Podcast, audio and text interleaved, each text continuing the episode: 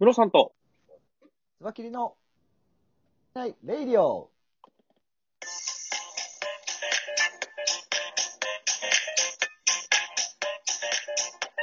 この番組は実業家で経営コンサルタントのムロさんと、つばきり組団長のつばきりがお送りする、お金と経済のことについて話す番組です。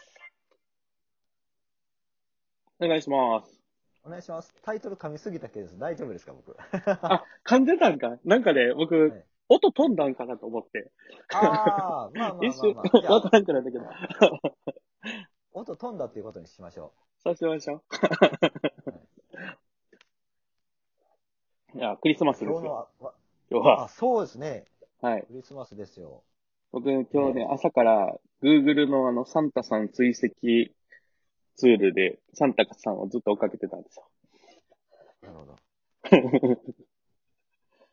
先ほどはあれでしたよ。ヨーロッパのあたりにいました。あ、そうなんですね。え ササンタさんを追跡できるんですね。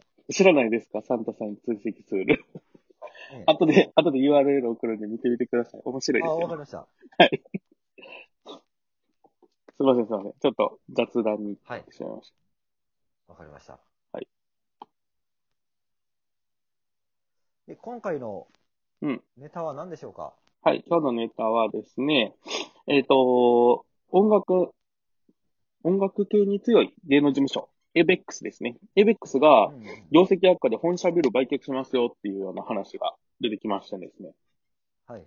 東京の南青山に本社ビルあるんですけれども、これもイベントで稼げなくなったので、売却して業績立て直しにつなげるという話で。すね。なるほど。うん。これ、でもね、はい本社を売るって、うん。あの、結構とんでもないことで、イメージしてもらったら、例えば僕が、ちょっと生活苦しんで家売りますって言ったら、はい多分みんな、おい、だい大丈夫かって言うと思うんですよ。はいはいはい。確かに。 ねそうですね。レベレベル的にはそういう話ですよね、もうね。うんうんうんうん厳。しいから家売ってちょっと、 ね、あのー安いアパートに引っ越して、俺ら家族住んでいくわって言ったらちょっとみんなビビると思うんですよね。確かに。こんな大丈夫みたいな。いや、だから、ほんまに ABEX 大丈夫っていう状況なんでしょうね。あ、でしょうね。もうだって、もう、大きな、こう、ライブ会場でするイベントって、ほとんどできてないですよね、多分。ねそこえ。が、なんはかもうこ、こっから先もできないんですよ、多分。いはいはい。ももう、イベントってだんだんバーチャル化して、VR で参加するとか、うんうん。あのー、ほんで、現地に行く人はめちゃくちゃ豪勢なうん。シートを用意されて、言ったら、えっとチケットは5倍とかの値段で売られるような、そはんいなは感いじ。でイメージしないともういけないと思うんですよね。うん。確かに。そういうのに合わせていくと、はいイベント事業自体がダメなわけじゃなくて、うんなうぜん。かというと、あの入る数を5分の1にして、チケットを5倍にしても、うん例えばミスチルだったら、チケット5倍でも買いたいっていう層は絶対あって、はいはい。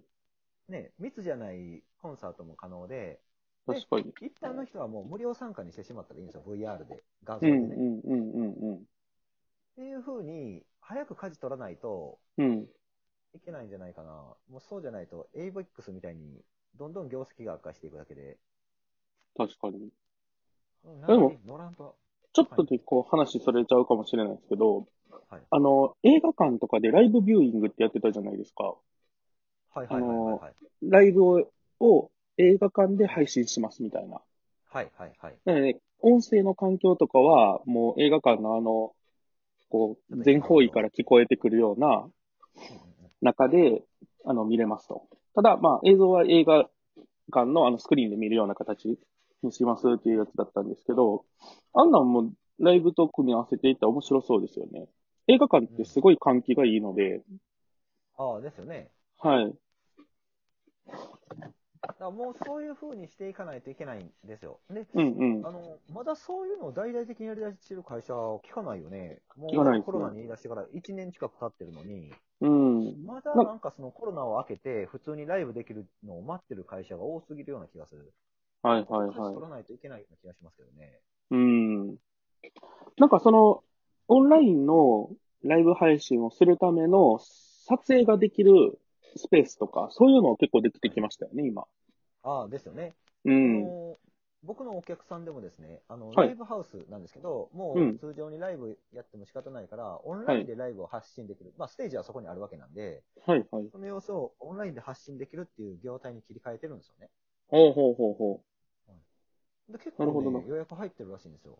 あの、あの、豪華な感じのステージで撮って、はいそれを発信したいっていう、うんねうんうんあの普通のアマチュアバンドの方っていっぱいいらっしゃるのうで、。そうか。なるほどうん。あ、でも、そういう意味で言うと、僕の友人が、友友人でアーティストの人がいるんですけど、はい。その人も、まあ、まだ、あの、これから頑張っていこうみたいな感じの人なんですけど、その人も、あれでした。あのーライブ配信の、え、ライブの、ライブのオンライン配信かうん。をやるって言ってましたよ。えうー、やんっ。ぱそうなんですよね。もうそういう時代ですよね。これだそうかですら、ねどっかね、大々的にやり出して、それで成功する会社が出てくると思うんですよ。はいはいはい。それはもうソニーエンターテインメントなのか、ABEX なのか、わかんないうですけど、ん。もう早いことそこい、まだそこはブルーオーシャンだと思うんですよね。まだ誰も大々的にやってないから。うん。そこでパイを取った方が絶対いいっすよね。うん。そうですよね。うん。まあライブの、どうやろな。ライブの良さみたいなのもあると思うんですけどね。その、うんあの空気感というか。僕もともとライブ大好きなんで、うんうん、ああ、確かに。ああ、わかるわかる。その場でね。そう、こうなんか、スピーカーの音バーンってこう感じる、なんか体で体感するみたいな音楽の聴き方そう。で、音をなん聞くかっていライブ会場うよりだからできるあれは感じはしますよね。そうですね。音を聞くっていうよりも、あれは経験ですもんね。ああ、そうですね。そう、なんか、そう、それ、その、エンターテインメントのなんか分析して話してる人が、なんかライブを、その、遠隔でオンラインで見れるようにするっていうのは、その、情報は転換できてるんだけど、体験は転換できてないよねっていうのは、なんか言ってましたね。あれ、同じ経験を僕したことあって、花火ってあるじゃないですか。はい。あれ、よくテレビとかでその花火の様子、はいはいはい全然綺麗に見えないでしょ、あれ。わかる、めっちゃ。あれでも、なんなんすかねあ実際れ。うん。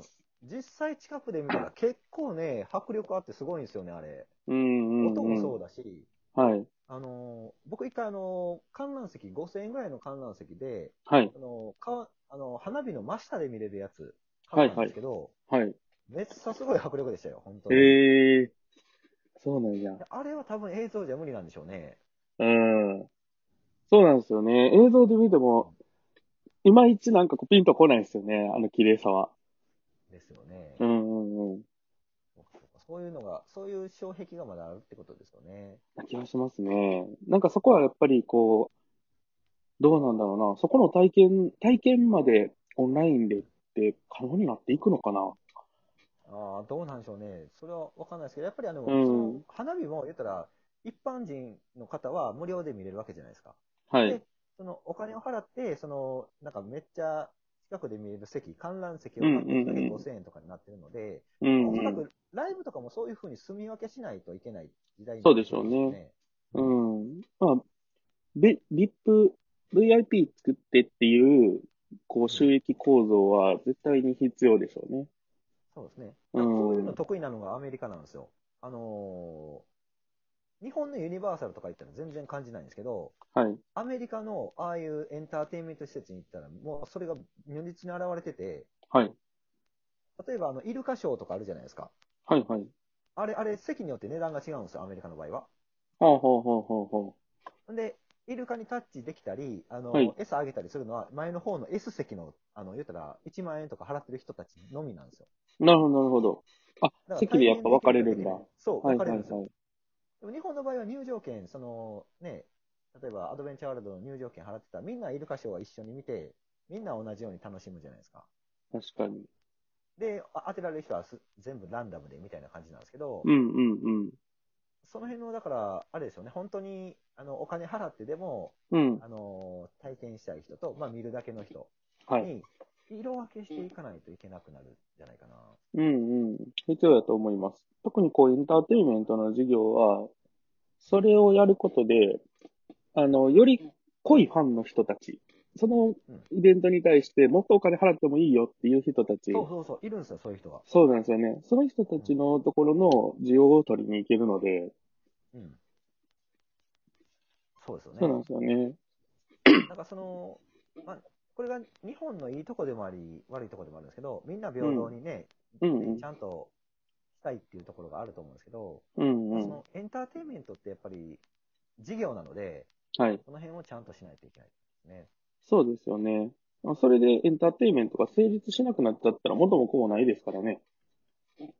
やっぱりこう、思いますねアートと同じだと思うんですよね。その、その、表現する人たちがいて、その人たちを支えるこうパトロンがいてみたいな。もともと、はい、はい。そのアートの世界、芸術の世界ってそういう起こりじゃないですか。